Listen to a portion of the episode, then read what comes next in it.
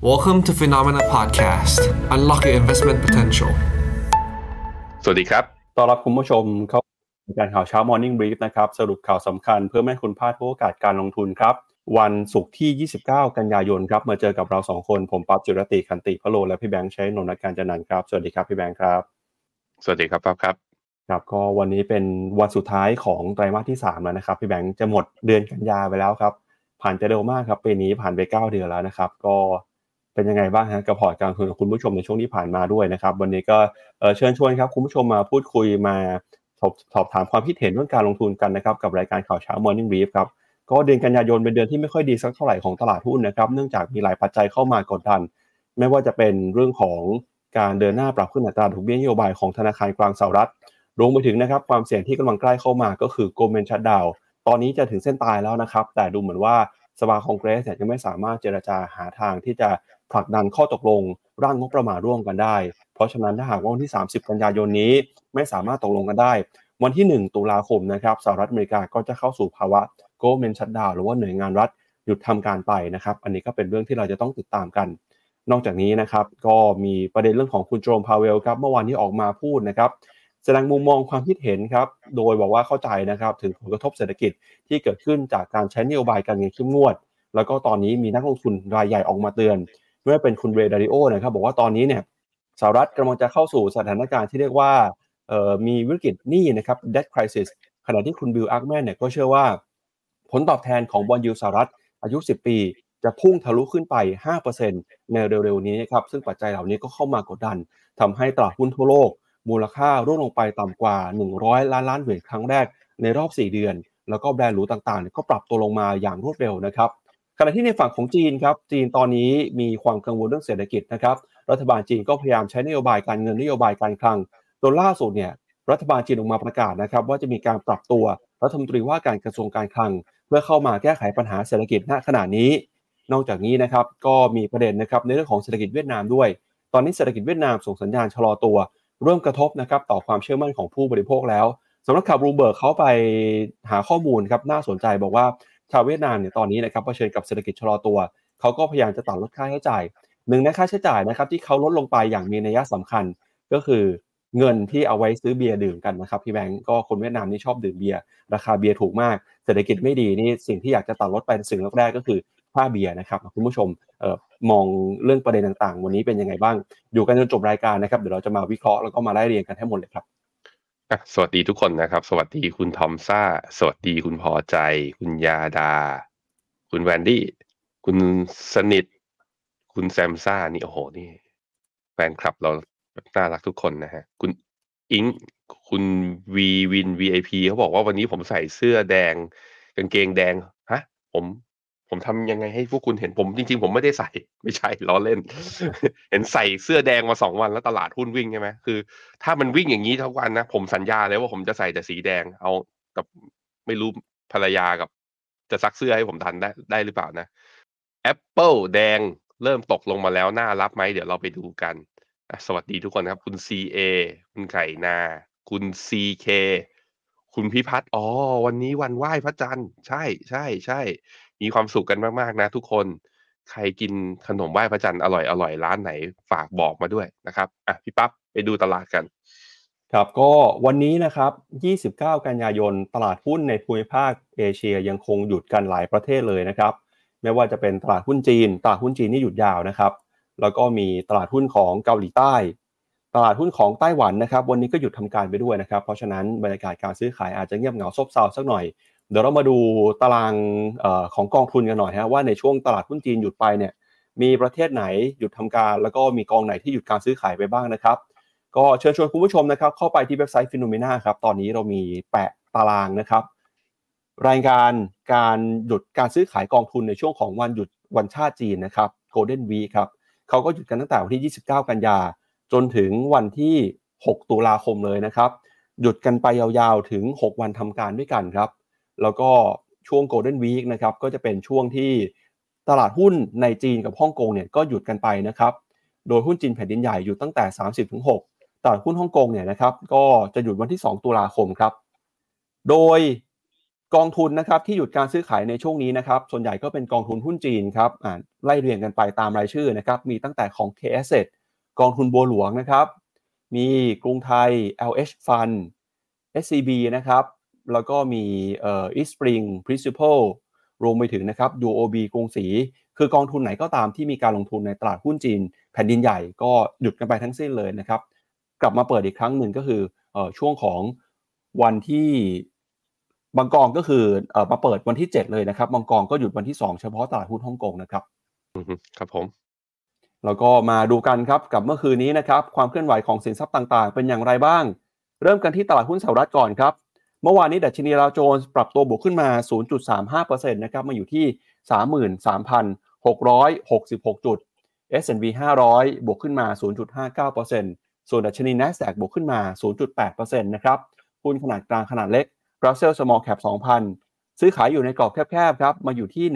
1,791 จุด แล้วก็ดัชนี Wix Index นะครับ ซึ่งเป็นตัววัดค่าความผันผวนวัดค่าความกังวลของตลาด ก็ยังปรับตัวบวกขึ้นมา ในช่วงสัปดาห์นี้นะครับ แต่เมื่อวานนี้ก็ย่อลงไปบ้างครับ ถ้าไปดูภาพเนี่ยเดือนกันยายนนะครับ ถือว่าเป็นเดือนที่ดัชนีต่างๆ เคลื่อนไหวย่ำแย่ที่สุดในรอบปีนี้เลยครับดัชนี S&P 500 นะครับ ของเดือนนี้จนถึงวันทำการเมื่อวานนี้เนี่ยติดลบไปแล้ว 4.6%ครับ ถ้าดูรายไตรมาส S&P 500 ติดลบไป 3.4%ส่วน NASDAQ นะครับร่วงลงไปประมาณเกือบ 6%แล้วก็ดัชนีดาวโจนส์ครับก็ติดลบไปประมาณ 3%นะครับ ก็สาเหตุสำคัญในช่วงเดือนนี้เนี่ยก็มาจากความกังวล เรื่องของการขึ้นดอกเบี้ย เรื่องของการใช้นโยบายการเงินที่เข้มงวด รวมไปถึงความเสี่ยงนะครับที่กำลังจะเข้ามาหนึ่งในความเสี่ยงสำคัญที่รออยู่ก็คือ government shutdown ของสหรัฐอเมริกาครับ บอกกันไปแล้วนะ ย้ำกันมาทั้งสัปดาห์นี้ว่าเดือนจริง ๆ แล้วเรารู้กันมาตลอดว่าเดือนกันยาเนี่ยเป็นเดือนที่ตลาดหุ้นอเมริกามีการปรับฐานเยอะที่สุดมีโอกาสที่จะปรับฐานเยอะที่สุดซึ่ง จนถึงตอนนี้เนี่ยวันนี้วันทำการสุดท้ายแล้วก็เป็นไปตามสถิติ ให้บวกให้ตายยังไงก็คือดือนกันยาก็ยังเป็นเดือนที่ติดลบเป็นครั้งแรกนับตั้งแต่เดือนพฤศจิกาปีที่แล้วเป็นต้นมานะฮะเอ่อแต่ยังไงก็แล้วแต่ในมุมมองของผมแล้วก็หลาย ๆ คนนะแล้วก็ investment team ด้วย มองว่าการที่ตลาดหุ้นอเมริกาปรับฐานมารอบนี้เป็นเรื่องของ higher for longer ก็คือแค่ตลาดผิดหวังที่เฟดจะไม่ลดดอกเบี้ยเร็วเท่าที่คิด แต่ดอกเบี้ยเรียกว่าขาบนน่ะ มันจะไปสุดที่ตรงไหน มันก็ใกล้มากเต็มทีแล้ว เพราะฉะนั้นโอกาสตรงนี้คือ ไหน ๆ ก็ดาวโจนส์ S&P 500 และ NASDAQ ก็ย่อลงมาให้เราแล้ว เราเห็นเราไม่เห็นระดับตรงนี้มา นับตั้งแต่เดือนมิถุนาเลยก็คือในช่วงช่วงที่ผ่านมา เพราะฉะนั้นตรงนี้ก็มีโอกาสเหมือนกันนะครับ ที่จะเป็นโอกาสซื้อและทยอยสะสม ก็น่าสนใจทีเดียวนะใครที่จดจดจ้องจ้องแล้วก็เชื่อว่าตลาดหุ้นอเมริกา มีโอกาสที่จะ rebound เพราะเดี๋ยวก็เข้าสู่ฤดูการประกาศผลการดำเนินงานไตรมาสสามถ้าออกมาหุ้นตัวไหนที่ยังมีผลการดำเนินงานแข็งแกร่งนะยอดขายยังโตกำไรยังโต ทิศทางยังสดใสอยู่ ผมคิดว่าก็จะมีแรงซื้อจากฤดูประกาศผลการดำเนินงานนี่แหละนะครับ ตัว VIX Index นะครับก็มีการปรับตัวลดลงมาจากเมื่อวานนี้เนี่ยพุ่งขึ้นไปถึง 19.71 ไม่ผ่าน 20 นะแล้วก็มีการปรับตัวย่อลงมา ตอนนี้ก็ต่ำกว่าเส้นค่าเฉลี่ย200 วันลงมาด้วยตอนนี้ 17.3 การที่ VIX Index ปรับตัวลงก็พอจะเห็นบ้างว่าบรรยากาศในการลงทุนในตลาดหุ้นเนี่ยกลับมาดีมากขึ้น Dollar Index นะครับ ได้แท่งแดงหนาๆหน่อยเนี่ยแท่งแดงยาวๆ ลบประมาณ 0.5%เมื่อวานนี้ กลับมาอยู่ในโซนอ่อนค่านิดเดียว แต่แค่ก็แค่วันเดียวนะ ถ้าดูเป็นเทรนด์เนี่ยยังเป็นเทรนด์ของการแข็งค่า แต่เพียงแค่อ่อนค่าวันเดียวตลาดหุ้นก็พอจะ rebound ได้บ้าง ก็ยังต้องตามดูกันต่อ เพราะว่าถ้า Dollar Index ไม่ลงมาต่ำกว่าเส้นค่าเฉลี่ย 20 วันจริง ก็ยังบอกไม่ได้ว่าจะกลับมาอยู่ในเทรนด์อ่อนค่านะครับ ตัว bond yield ครับ อันนี้ก็เป็นอีกตัวหนึ่งเลยที่ทำให้บรรยากาศของการลงทุนเมื่อวานเนี้ยผ่อนคลายมากขึ้น เพราะ bond yield สองปีเนี่ยมีการปรับตัวลงมาตอนนี้อยู่ที่ 5.07%ใกล้ๆจะหลุด 5%กลับมาอีกรอบหนึ่ง ในขณะที่บอลยู10 ปีเนี่ยเมื่อวานนี้มีแรงซื้อขึ้นไปถึงอ่ายูเนี่ยขึ้นไปถึง 4.68 แต่ว่าก็มีแรงเนี่ยครับอ่าไม่ใช่มีแรงซื้อมีแรงขายตัวพันธบัตรอะจนยิวขึ้นไปถึง 4.68 แล้วอยู่ดีก็มีแรงซื้อกลับเข้ามาล่าสุดตอนนี้อยู่ที่ประมาณ 4.58 ถ้าบอลยูทั้งตัว 2 ปีและ 10 ปีเนี่ยไม่ได้ขยับดีดตัวขึ้นไปนะยังปรับปรับตัวย่อลงมาได้บ้างหรือไม่ดีดขึ้นเนี่ยก็จะเป็นการเปิดโอกาสให้สินทรัพย์เสี่ยงเนี่ยมีโอกาสที่จะหยุดการปรับฐานแล้วก็กลับมาสู่อ่าอย่างน้อยๆนะไซด์เวย์ออกมาช่วงฤดูการประกาศงบ ก็อาจจะเป็นจังหวะในการเข้าลงทุน ซึ่งกองทุนที่ผมแนะนำนะ ผมชอบ ถ้าเป็นหุ้นอเมริกาใครอยากทยอยเข้าเนี่ยถ้าเป็นหุ้นขนาดกลางขนาดเล็ก เป็นหุ้นป้อมปราการปัจจัยพื้นฐาน devaluation โอเคแนะนำ AF mode ขีด HA จากบลจทาริสแต่ถ้าเป็นแบบว่าอยากได้หุ้นเทคเชื่อว่าหุ้นเทคยังไงงบดี พวกหุ้น Big Cap อะสุดท้ายนะ ก็จะเป็นผู้ชนะ ไม่ว่าเศรษฐกิจจะเป็นอย่างไร เราแนะนำกองเมกาเทนซึ่งมาจากค่ายเดียวกันครับบลจทาริสเช่นเดียวกันครับไปดูต่อที่หุ้นของยุโรปครับ เมื่อวานนี้ดัชนีตลาดหุ้นยุโรปปรับตัวบวกขึ้นมาได้นะครับ สาเหตุก็มาจากความเชื่อมั่นที่เริ่มกลับคืนขึ้นมาเนื่องจากเนื่องจากตัวเลขเงินเฟ้อของเยอรมนีนะครับรายงานออกมา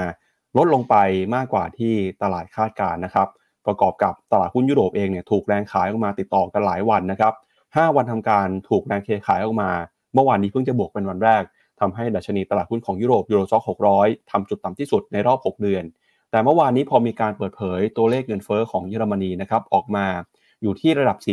4.3%เป็นการเพิ่มขึ้นน้อยกว่าที่ตลาดคาดไว้ ตลาดก็ประเมินแล้วว่าผลกระทบนะครับทั้งจากสงครามจากราคาพลังงานที่เพิ่มสูงขึ้นมา จะลดแรงกดดันเรื่องการใช้นโยบายการเงินที่เข้มงวดให้กับยุโรปดัชนีก็เลยปรับตัวฟื้นขึ้นมาได้ครับดัชนี DAX ของเยอรมนีบวกขึ้นมา 0.7% FTSE ร้อยอังกฤษบวกขึ้นมา 0.11% CAC 40 ฝรั่งเศส บวกมา 0.6 Euro Stoxx 50 บวกขึ้นมา 0.7 ส่วน Euro Stoxx 600 ปรับตัวบวกขึ้นมา 0.3 มีแรงหนุนสำคัญมาจากหุ้นในกลุ่ม Basic Resources นะครับ แล้วก็อีกหนึ่งเรื่องครับก็คือความคาดหวังว่าเศรษฐกิจจีนน่าจะค่อยๆ ทยอยฟื้นตัวแล้วนะครับ หลังจากเมื่อวานนี้จีนเปิดเผยตัวเลขผลผลิตในภาคอุตสาหกรรมฟื้นตัวขึ้นมาได้ดีกว่าคาดครับครับผม ตัวตลาดหุ้น ยุโรปก็หยุดลงมาเหมือนกันนะหลังจากได้ปิดทั้งสัปดาห์เนี่ยคือเป็นแท่งสีแดง candle สีคือมีการปรับฐานต่อเนื่องมาตลอด ก็เริ่มแบบว่ามี relax บ้างผ่อนคลายได้บ้าง แต่ว่าเช้านี้มาถ้าไปดู future ของทั้ง CAC 40 กับ FTSE 100เนี่ยก็ยังอยู่ในขาของการปรับฐานต่อ เพราะว่าจริงๆแล้วก็คือยุโรปเนี่ยอยู่ในโซนล่างนะอย่าง DAX อย่างเงี้ยหลุดเส้นค่าเฉลี่ย 200 ไป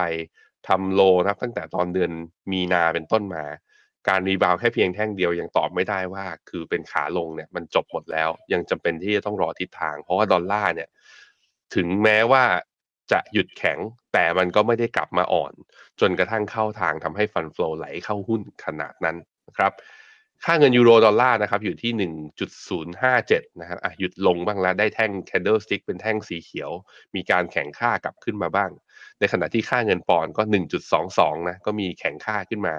บ้างเหมือนกันเมื่อวานนี้ ถ้าเป็นอย่างนี้เนี่ยทางฝั่งตลาดเอเชีย ใครเปิดมาเนี่ยก็น่าจะบวกได้บ้างแต่อย่างที่เห็นนะฮะเมื่อกี้ที่ปรับรายงานไปต้นชั่วโมงก็คือ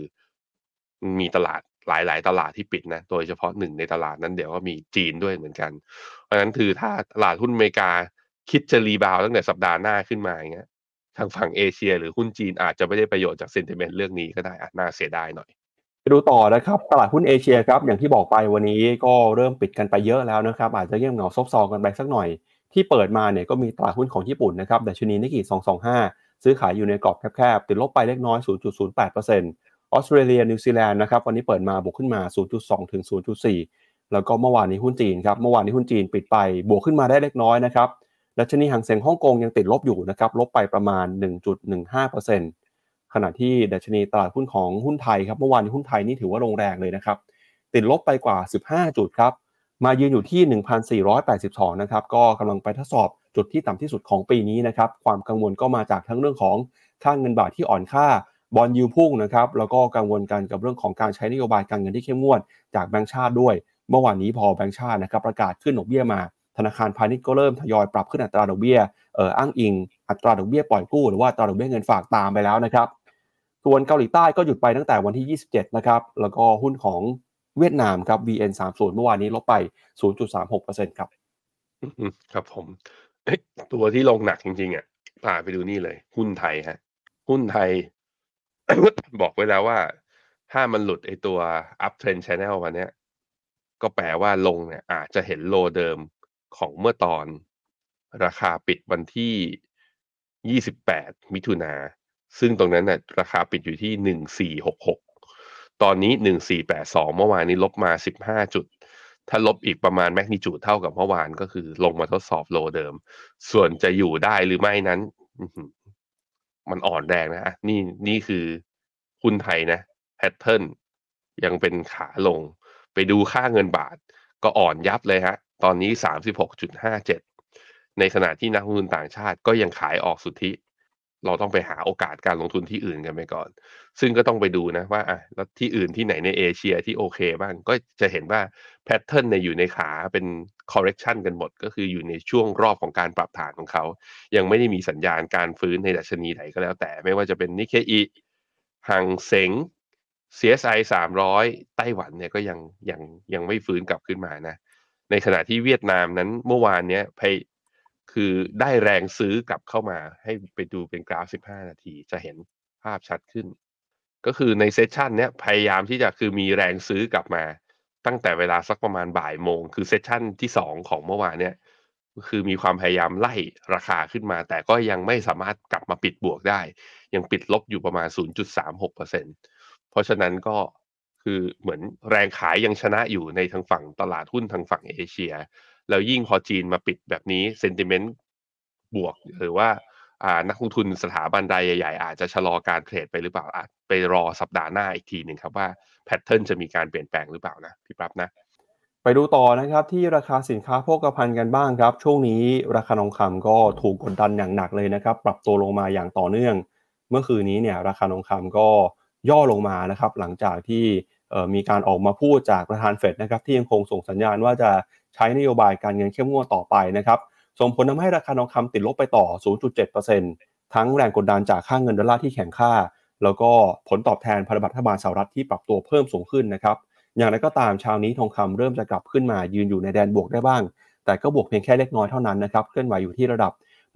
1,865 ดอลลาร์ต่อทรัลล์นะครับ ขณะที่ราคาน้ำมันครับเมื่อคืนนี้ราคาน้ำมันหลังจากเดินหน้าปรับตัวขึ้นไปทำจุดสูงสุดในรอบปี เริ่มเห็นแรงเทคโปรฟิตแล้วนะครับมีแรงขายออกมาราคาน้ำมันในตลาดโลกติดลบไปประมาณ 2%แม้ว่าปัจจัยพื้นฐานยังไม่เปลี่ยนนะครับแต่ตลาดเองก็เริ่มจะกลับมา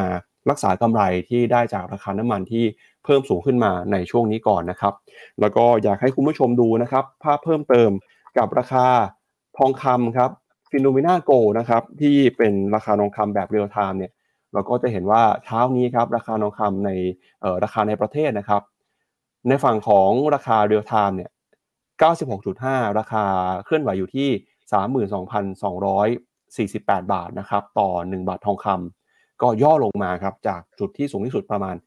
33,000 บาทนะครับตอนนี้ราคาทองคำในประเทศก็เริ่มสะท้อนปัจจัยที่แท้จริงก็คือ ถ้าราคาทองคำในตลาดโลกลงมาเนี่ย ถึงแม้ว่าค่าเงินบาทจะอ่อนแค่ไหนนะครับแต่ราคาทองคำในประเทศก็จะยืนไม่ไหว เพราะสุดท้ายแล้วก็ต้องไปอ้างอิงกับราคาทองคำในตลาดโลกอยู่ดีครับ อืมครับผม มีคุณกุ๊กไก่นะถามมาทำไมช่วงนี้อ่าดัชนีหุ้นอินเดียเนี่ยปรับฐานกันตลอดเลย ผมคิดว่าถ้าดูแบบว่าในภาพรวมของทั้งตลาดหุ้นทั่วโลกเนี่ยสองสัปดาห์ที่ผ่านมา หรือจริง ๆ คือหลังเฟดประชุมมาเนี่ย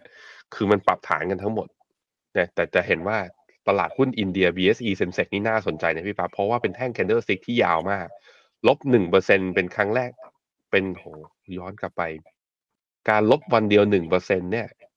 โหไม่ได้เห็นมาเลยยาวมากอะ่ะ ไม่ได้เห็นมายาวนานจริง ๆ นะฮะ ก็ลงมาก็อาจจะเป็นโอกาสซื้อนะ มาดูที่เส้นค่าเฉลี่ย 100 วัน ซึ่งตรงกับแถวๆโลเดิมเมื่อตอนสิ้นเดือนสิงหาเนี่ยว่ายืนอยู่ไหม ถ้ายืนอยู่ก็ใช้วิธีทยอยสะสมไป เพราะว่าตัวเอาลุกของตัวเศรษฐกิจ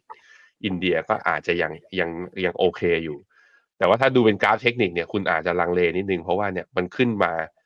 break high ไปแล้ว แล้วกลายเป็นว่าย่อลงมา pattern ก็คือมันเหมือนกับขึ้นไปชนแนวต้านหรือเป็น false break อะแล้วก็มีการปรับฐาน เพราะฉะนั้นถ้าหลุดเส้นค่าเฉลี่ย 100 วันลงมาเนี่ยอาจจะลงได้ยึกลึกระดับหนึ่งในทางสัญญาณทางเทคนิค เพราะฉะนั้นวิธีคืออ่าถ้าเป็นนักลงทุนเล่นสั้น ทยอยรับตรงเนี้ย หกหมื่นสี่พันเจ็ดร้อยแต่ถ้าหลุดอาจจะต้อง stop loss แต่ถ้าเป็นคุณเป็นนักลงทุนระยะยาวก็แบ่งไม้เอา ตรงนี้ก็รับไม้หนึ่ง แล้วถ้าหลุดลงมาอีกก็แถวๆเส้นค่าเฉลี่ย 200 วันก็รับอีกไม้หนึ่ง ใช้วิธีนี้ไปนะครับ ไปดูราคาทองเนี่ย ราคาทองก็จะเห็นว่ายังอยู่ในขาลงค่อนข้างชัดปรับฐานเนี่ยยังไม่สิ้นสุดนะ แต่ว่าใกล้แล้วอาจจะหาใกล้จะเข้าสู่รอบ technical rebound ระยะสั้น หลังจากที่ RSI เนี่ยลงมาอยู่ที่ต่ำกว่า 30 ก็คืออยู่ในระดับที่เป็นโอเวอร์โซแล้วขายมากเกินไปฮะแรงขายมากเกินไปถามว่าตรงนี้มันมีแนวรับตรงไหนไหม ก็จะมีโลเดิมของเมื่อตอนเดือนมีนา ซึ่งลึกมากนะ ก็คือหนึ่งแถวหนึ่งพันแปดร้อยสิบคือลงได้อีกห้าสิบเหรียญเลยเหรอผมคิดว่าก็ไม่น่าไม่น่าจะเห็นลงได้ขนาดนั้นนะครับ เอ่อราคาน้ำมัน เริ่มใต้แท่ง c a n d l e s t i c แท่งสีแดงด้วยเช่นเดียวกัน เมื่อวานนี้ปรับตัวลดลงมา 2%เนี่ยก็ขึ้นมาชนตรง Fibonacci 50 ของคลื่นเนี่ยขาลงที่มีมายาวนานตั้งแต่เดือนมิถุนาปี 2022 ตรงเนี้ยชนแล้วยังไม่ผ่าน ยังไม่ผ่านขอหลุดต่ำกว่าเส้นเฉลี่ย20 วันมา ขอแค่น้ำมันเนี่ยหลุดลงมาต่ำกว่าเส้นเฉลี่ย20 วันนะ ผมคิดว่าหุ้นขึ้นได้ทั้งโลก ดอลลาร์จะกลับมาอ่อน คือคนสบายใจและผ่อนคลายกับเรื่องเงินเฟ้อ แต่ถ้ามันเป็นแค่การย่อลงมาช่วงสั้น แล้วยังจะพยายามดีขึ้นไปต่ออย่างเงี้ย ผมคิดว่าการปรับฐานในตลาดหุ้นก็ยังไม่จบครับก็เมื่อวานนี้ครับในช่องทางของฟิโนเมนานะครับเรามีรายการ What's Happening ครับพี่แบงค์เนี่ยได้มีโอกาสไปพูดคุยกับพี่เผ่านะครับ ซึ่งเป็น CEO ของกิตตะเวลส์ครับ ก็มีประเด็นหลากหลายเลยนะครับที่คุยกัน โดยพ้องยิ่งเรื่องของการเอาตัวรอดครับของคนที่เชื่อมั่นวิธีการลงทุนแบบ VI นะครับว่าในสภาวะตลาดที่อัตราดอกเบี้ยขึ้นไปสูง แล้วก็มีความเสี่ยงต่างๆ ที่รออยู่ เราควรจะปรับพอร์ต ควรจะวางกลยุทธ์กันยังไง หรือแม้กระทั่งนะครับเรื่องของการบริหารการ balance ชีวิตนะครับเรื่องของการลงทุนเรื่องของชีวิตส่วนตัวนะครับ เมื่อวานนี้รายการก็น่าสนใจมากมีคุณผู้ชมบางท่านได้เข้าไปดูด้วยนะครับ ใครที่เข้าไปดูแล้วเนี่ยเป็นยังไงบ้างพิมพ์ comment เข้ามาหน่อยนะฮะก็เออถือว่า หน้าตาสูสีกันเลยนะครับพี่แบงค์พี่แบงค์พี่เผานี่หล่อพอๆกันเลยนะครับปรับปรับพูดอย่างนี้นี่ เอาปืนมายิงพี่ดีกว่าพูดครับ คือพูดพูดให้ทัวร์ให้ทัวร์กับคนมาคอมเมนต์มาลงว่าแบบอวยนายตัวเองอย่างนี้เหรอไม่เอา โอ้โห หน้าคนละเรื่องเลยพี่เผาเนี่ยสิบปีที่แล้วเจอเขายังไงนะตอนนี้ก็เป็นอย่างเงี้ยครับ ตอนนี้ก็เป็นอย่างเงี้ยดูดิดูดิไม่ได้อะไม่ได้แล้วคือพี่เผาเราคนเรามันต้องมีพัฒนาการ หน้าตาเรามันต้องไปตามอายุไม่ใช่นิ่งอยู่ที่เดิมอย่างนี้ไม่ได้ ไม่ได้ ผิดมันผิดหลักการนะครับ ครับ ก็ชวนคุณผู้ชมเข้าไปดูครับรายการ Mr. Messenger เอ่อรายการ What's Happening นะครับออกอากาศกันไปเมื่อวานนี้ตอนหนึ่งทุ่มนะครับ ดูย้อนหลังได้นะครับ คุยกับพี่เผาเอ่อสนุกมากเลยครับอ๋อมีมีคุณผู้ชมดูนะครับ มีคุณเอ่อพาราทรนะครับ บอกว่าเออชอบที่เรื่องของการเอ่อให้คำแนะนำเรื่องการดูแลลูกนะครับ ชอบที่บอกว่าอัดคลิปเวลา สัญญากับลูกนะครับ แล้วก็เนี่ยฮะมี FC ที่แบงค์ครับ คุณบอสบอกว่าพี่แบงค์หล่อกว่าเยอะนะครับ ก็เข้ามาคอมเมนต์ให้กำลังใจกันได้นะครับอะขอบคุณผมผมหน้าตาผมอาจจะไม่ดีแต่ใจผมเนี่ยหล่อจริงๆนะฮะจริงครับ เอาละครับก็มาดูกันครับ มาดูกันมาดูเรื่องของการลงทุนกันบ้างนะครับ เมื่อวานนี้มีเหตุการณ์มีอีเวนต์นะครับ ก็คือประธานเฟดโจมพาเวลออกมาพูดครับในงาน town hall นะครับ จริงๆงานนี้เนี่ยประธานเฟดก็ไม่ได้ตั้งใจว่าจะพูดเรื่องของเศรษฐกิจเอ่อสักเท่าไหร่นักนะครับ แต่ก็มาพูดถึงความสำคัญมาตอกย้ำนะครับเรื่องของการใช้นโยบายการเงินที่ส่งผลต่อเศรษฐกิจสหรัฐนะครับ ในงาน town hall เมื่อวานนี้ประธานเฟดโจมพาเวลนะครับก็ออกมาเอ่อตอบคำถามครับกับบรรดาสาธารณชนที่มีข้อสงสัยนะครับ เรื่องของการใช้นโยบายการเงิน แล้วก็ความสำคัญนะครับของนโยบายการเงินที่มีต่อเศรษฐกิจสหรัฐ มีการถ่ายทอดนะครับผ่านเว็บไซต์ของธนาคารกลางสหรัฐ แล้วก็มีการตอบคำถามนะครับของคนที่ดูอยู่ทางบ้านใน YouTube ด้วยนะครับ ซึ่งเมื่อวานนี้สิ่งที่ประธานเฟดพูดก็คือ บอกว่าตอนนี้เนี่ยนโยบายการเงินนะครับยังคงเป็นเเครื่องมือที่มีความสำคัญในการรักษาการเติบโตเศรษฐกิจของสหรัฐให้มีเสถียรภาพ โดยในช่วงที่ผ่านมาเนี่ยคณะกรรมการเฟดก็จำเป็นนะครับต้องใช้นโยบายการเงินเข้มงวด เพื่อรักษาระดับเศรษฐกิจให้เติบโต เงินเฟ้อลงมาให้ถึงตามเป้าหมายนะครับ โดยการแถลงข่าวเมื่อวานนี้ ไม่ได้มีการออกมาพูดถึงเอาลุกนะครับ หรือว่าบ่งชี้เรื่องการเติบโตทางเศรษฐกิจแต่อย่างใด แต่ก็เป็นการตอกย้ำนะครับว่า ข้อมูลหรือว่าข้อความต่างๆ ที่เฟดส่งสัญญาณออกมาเนี่ย ก็จะพยายามอ้างอิงนะครับกับข้อเท็จจริงที่เกิดขึ้นในช่วงเวลาสถานการณ์ภาวะเศรษฐกิจณขณะนั้น โดยในช่วงที่ผ่านมานะครับ คณะกรรมการธนาคารกลางสหรัฐมีการขึ้นดอกเบี้ยนโยบาย จนมาแต่ระดับ 5.25 ถึง 5.5%ซึ่งถือว่าเป็นจุดที่สูงที่สุดในรอบ 22 ปี โดยการประชุมครั้งที่แล้วเนี่ยก็มีการเปิดเผยนะครับว่าคณะกรรมการเฟดจำนวน 12 จาก 19 ท่าน ยังคงให้การสนับสนุนนะครับที่จะเห็นการขึ้นอัตราดอกเบี้ยต่อไปอีกหนึ่งครั้งในปีนี้ แล้วก็บอกด้วยนะครับว่าในปีหน้าเนี่ยการปรับลดอัตราดอกเบี้ยอาจจะน้อยลงกว่าที่เคยส่งสัญญาณไว้ สาเหตุก็เนื่องมาจาก เงินเฟ้อนะครับยังคงอยู่ในระดับสูง แล้วก็เศรษฐกิจสหรัฐยังคงมีความแข็งแกร่ง เพราะฉะนั้นเนี่ยนะครับการให้ความรู้ทางด้านการเงินการให้สาธารณชนเข้าใจนะครับ ถึงความสำคัญความจำเป็นเรื่องของนโยบายเศรษฐกิจ จึงเป็นเรื่องที่มีความสำคัญมากนะครับ มีอีกหนึ่งท่านที่ออกมาพูดเช่นกันนะครับ ก็คือคุณออสแทนกูสบี้ครับประธานเฟดสาขาชิคาโกครับก็ออกมาเตือนด้วยนะครับ บอกว่าตอนนี้ครับ ก็ยังคงเห็นความเสี่ยงนะครับ เรื่องของเศรษฐกิจ ไม่ว่าจะเป็นการตกงานนะครับ แล้วก็เรื่องของความเสี่ยงในการควบคุมเงินเฟ้อเขาก็เลยบอกว่าตอนนี้เนี่ยทางธนาคารกลางสหรัฐนะครับก็ยังคงระมัดระวังในการใช้นโยบายการเงิน แล้วก็บอกด้วยนะครับว่าในมุมมองที่เป็นมุมมองแบบ traditional view เนี่ยยังคงมีความจำเป็นอยู่นะครับเพื่อรักษาการเติบโตทางเศรษฐกิจให้มีเสถียรภาพ เขาบอกตอนนี้ครับคีย์เศรษฐกิจสำคัญต่างๆเนี่ยนะครับยังคงต้องระมัดระวังแล้วก็ประเมินกันอย่างใกล้ชิดเลยทีเดียว โดยในช่วงของวันศุกร์นี้นะครับก็คือวันนี้เนี่ยจะมีการเปิดเผยตัวเลข ดัชนีราคาของผู้บริโภคนะครับหรือ PCE ครับซึ่งก็ถือว่าเป็นหนึ่งในมาตรวัดสำคัญที่ธนาคารกลางสหรัฐ จะใช้ในการประเมินเรื่องของเงินเฟ้อจากฝั่งผู้บริโภคนะครับโดยนักวิเคราะห์ประเมินครับว่า PCE ทั่วไปรวมอาหารแล้วก็พลังงานจะปรับตัวขึ้นมา 3.5%ในเดือนสิงหาคมนี้นะครับ เมื่อเทียบกับเดือนกรกฎาคมที่ขยายตัวได้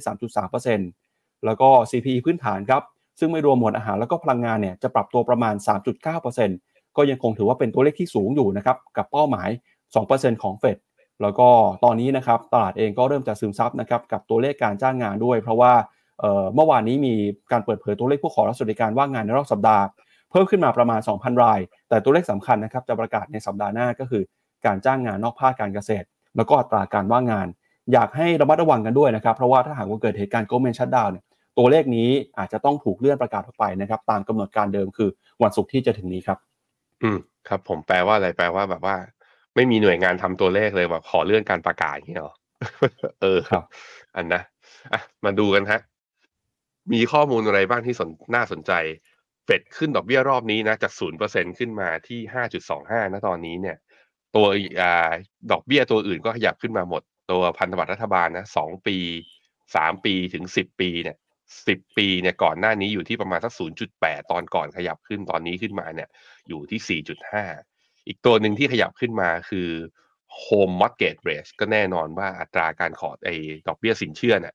บ้านเนี่ยตอนนี้อยู่ที่เจ็ดจุดแปดแล้วนะ7.8นี่ไม่ได้เห็นมาเลยนะตั้งแต่ช่วงพีเรียดตอนปี2000นะก่อนวิกฤตซับพรามซะอีกนั้นใครกู้บ้านตอนนี้คือโดนดอกเบี้ยไปเยอะขนาดนี้แน่นอนเดี๋ยวราคาบ้านทุกอย่างเนี่ยอาจจะส่งผลตามมาเพียงแต่มันจะช้ากว่าที่เราคิดนิดนึงนะฮะ มันมีข้อดีอยู่นั้นพี่ปั๊บหน้าต่อไปก็จะเห็นว่า พอดอกเบี้ยมันขึ้น มันก็ทำให้ฝั่งธนาคารเนี่ยก็จะก็สามารถที่จะขึ้นดอกเบี้ยตาม เพราะว่าธนาคารเองเนี่ยอพอดอกเบี้ยขยับขึ้นฝั่งดอกเบี้ยเงินฝากก็ขยับขึ้นด้วย เขาบอกว่า average saving account yield เนี่ยตอนนี้อยู่ที่ประมาณสัก 0.4%มันขึ้นมาจากระดับ 0%แต่ค่อนข้างเยอะ แต่ที่น่าสนใจคือถ้าเป็นแบบว่าฝาก 1 ปีนะ ฝากฟิก 1 ปีเนี่ย เขาบอกว่าถ้าเทียบกับตอนก่อนขึ้นดอกเบี้ยตอนนี้ขึ้นมาแล้วประมาณ10เท่า คือพอมันขึ้นมาอย่างนี้ก็แน่นอนว่า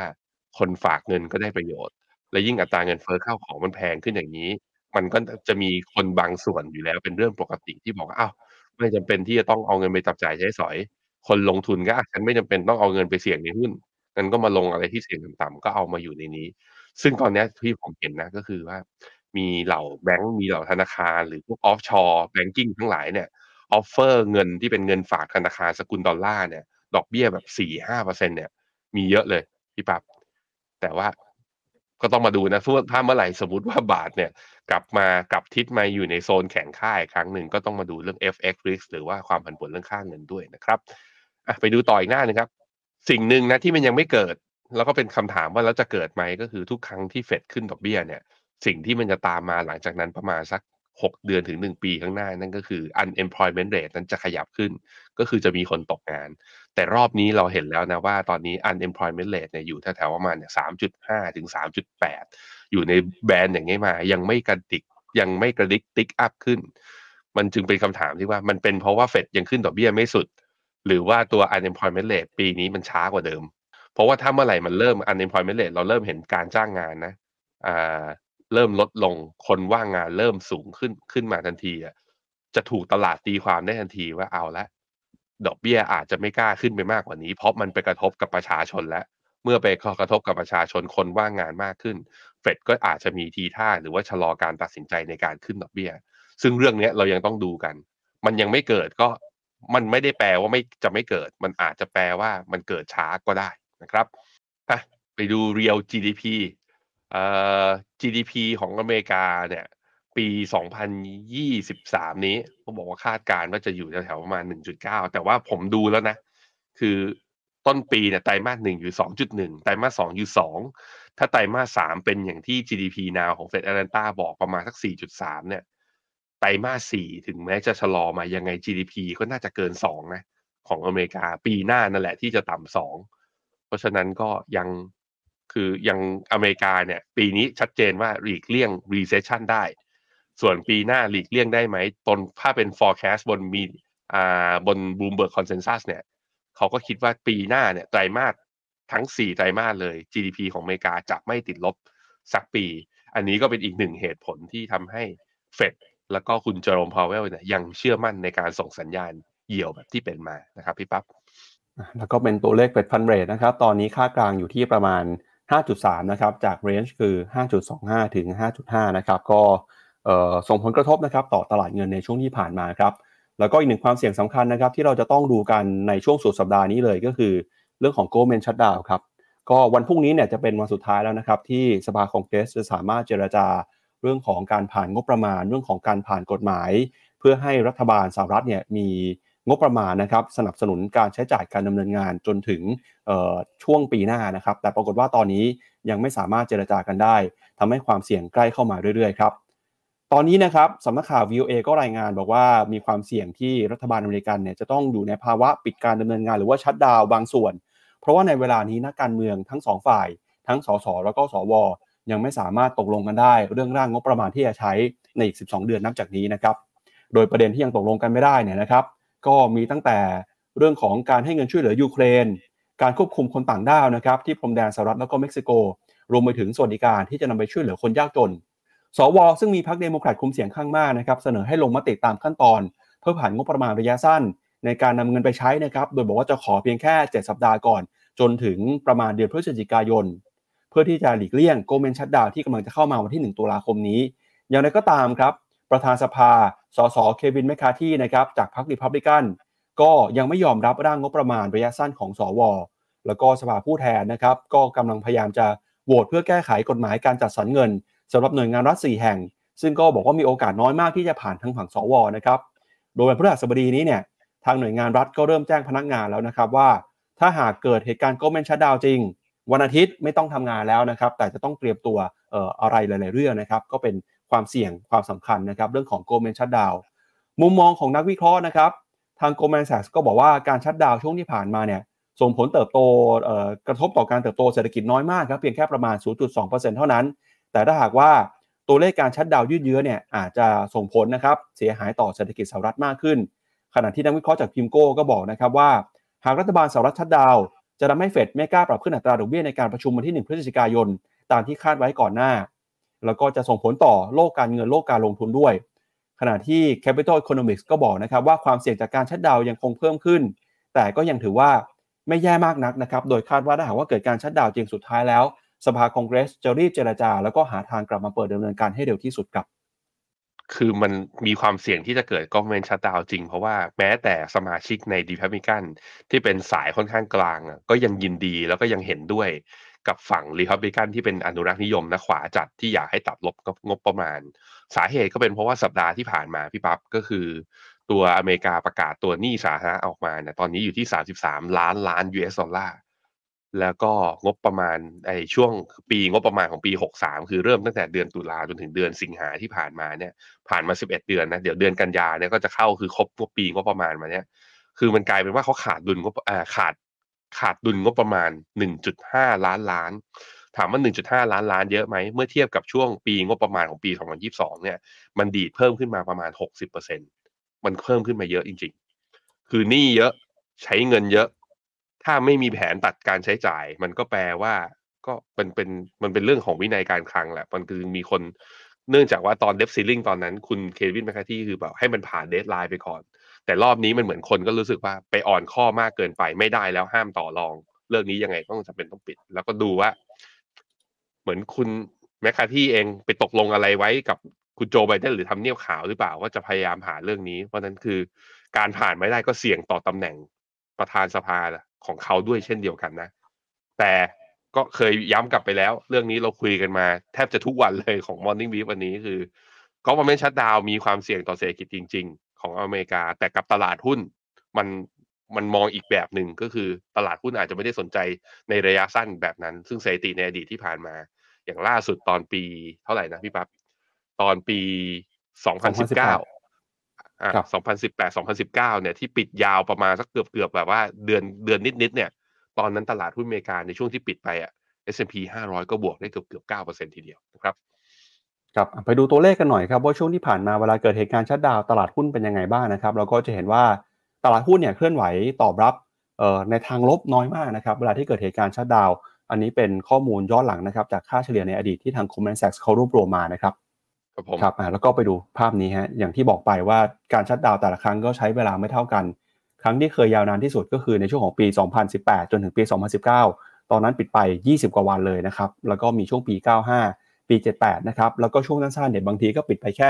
1-2 วันก็กลับมาเปิดได้แล้วนะครับครับความเสี่ยงต่อไปที่รอเศรษฐกิจสหรัฐอยู่มีเรื่องอะไรบ้างครับ พาไปดูกันกับมุมมองของนักลงทุนชื่อดังของโลก 2 ท่านครับ ก็คือคุณเรย์ ดาลิโอแล้วก็คุณบิลแอคแมนนะครับ คุณเรย์ ดาลิโอเนี่ยออกมาเตือนพูดเหมือนชื่อหนังสือเขาเลยฮะเขาบอกว่าสหรัฐเนี่ยจะต้องเจอกับความเสี่ยง debt crisis ฮะหรือว่าความเสี่ยงวิกฤตหนี้ แต่หนังสือเขาคือ big debt crisis นะครับเขาเตือนยังไงบ้างเดี๋ยวมาดูกันหน่อยฮะ คุณเรย์ ดาลิโอนะครับซึ่งเป็นมหาเศรษฐีแล้วก็นักลงทุนชื่อดัง เป็นผู้ก่อตั้งกองทุน Bridgewater นะครับออกมาบอกว่าตอนนี้สถานะทางการคลังของสหรัฐนะครับ เรียกได้ว่าอยู่ในขั้นวิกฤตที่มีความเสี่ยงมากครับเขาประเมินนะครับว่าสหรัฐเนี่ยจะต้องเผชิญกับสถานการณ์วิกฤตหนี้ครับในระยะเวลาอันใกล้นี้นะครับ เนื่องจากสหรัฐเนี่ยมีหนี้สาธารณะทะลุ 33 ล้านล้านดอลลาร์ไปเป็นที่เรียบร้อยแล้ว แล้วก็หากวันที่ 1 ตุลาคมนี้นะครับผ่าน deadline ยังไม่สามารถเจรจาได้ ปัญหานี้ก็จะเพิ่มเติมมากขึ้นไปอีก ถ้าหากว่าสามารถเจรจาได้นะครับ การชัดดาวเนี่ยอาจจะไม่ผลต่อเศรษฐกิจเท่าไหร่นัก แต่ก็เชื่อว่าความเสี่ยงเรื่องของหนี้ยังคงมีอยู่ครับ ตอนนี้นะครับระดับหนี้เนี่ยกำลังปรับตัวขึ้นมาอย่างมีนัยสำคัญเลย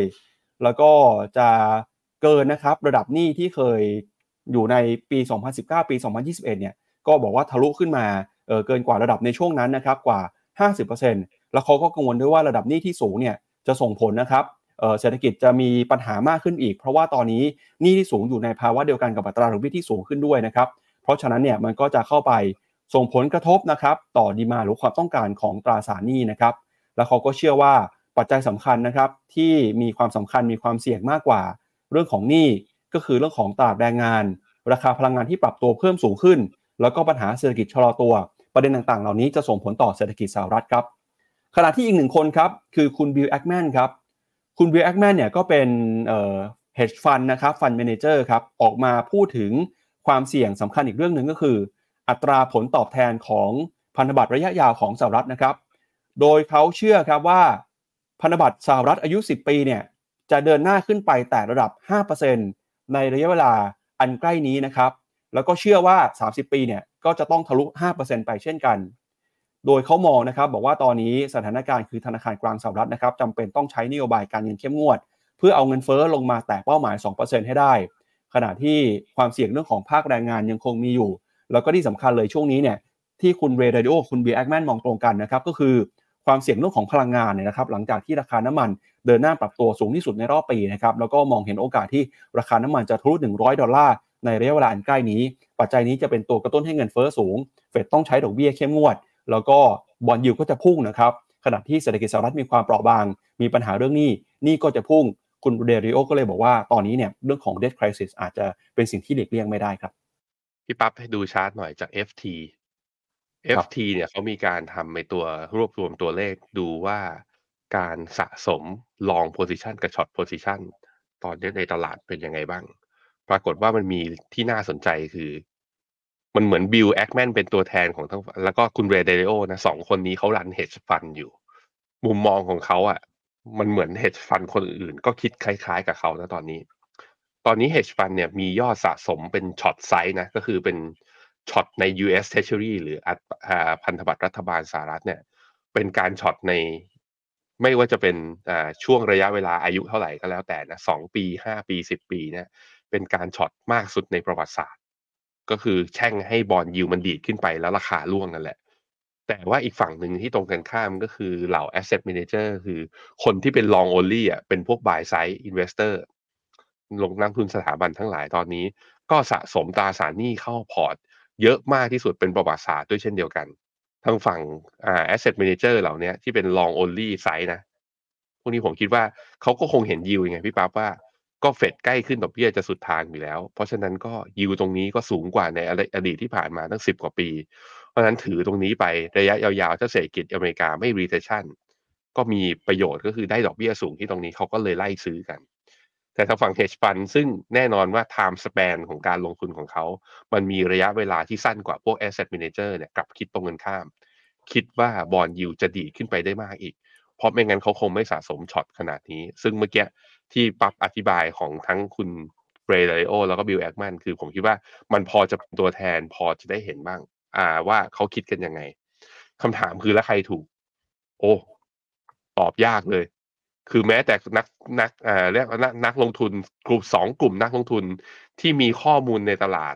ที่แล้วก็มีการวิเคราะห์ที่น่าจะแบบว่า คือเยอะที่สุดทั้งสองเจ้ายังคิดต่างกันขนาดนี้ เราซึ่งเป็นผู้เล่นแบบนี้ในมุมของผมนะ ซึ่งเป็นสาย10 following อะ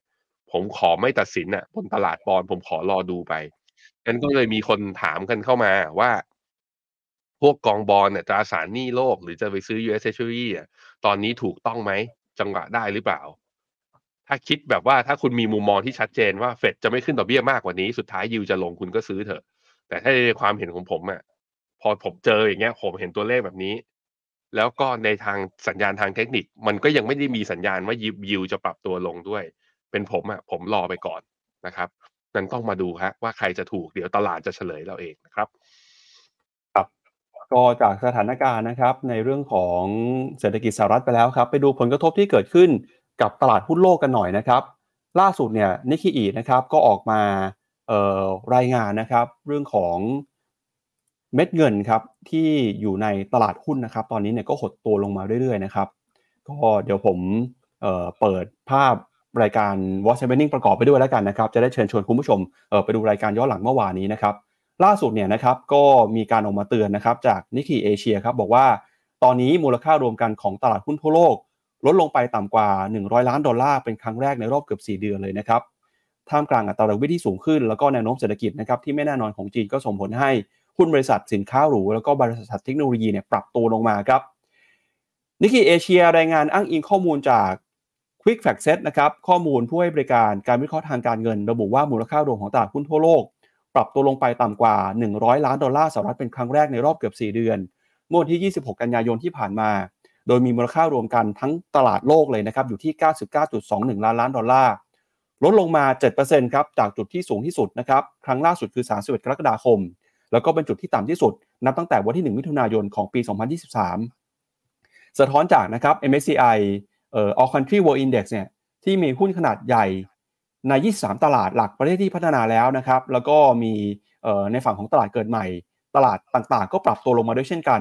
โดยบรรดาหุ้นที่มีมูลค่าตั้งแต่1 0 0 0 0แล้านดอลลาร์ขึ้นไปนะครับราคาหุ้นของบริษัทกลุ่มที่เป็นแบรนด์หรูหราเนี่ยปรับตัวลงมาแรงที่สุดนะครับไม่ว่าเป็น LVMH ราคาร่วงลงมาถึง 20% ตามด้วย Christian Dior นะครับ Hermes ติดลบไปประมาณ 20%เช่นกัน ซึ่งความไม่แน่นอนนะครับก็มาจากเศรษฐกิจจีนที่ส่งสัญญาณชะลอตัว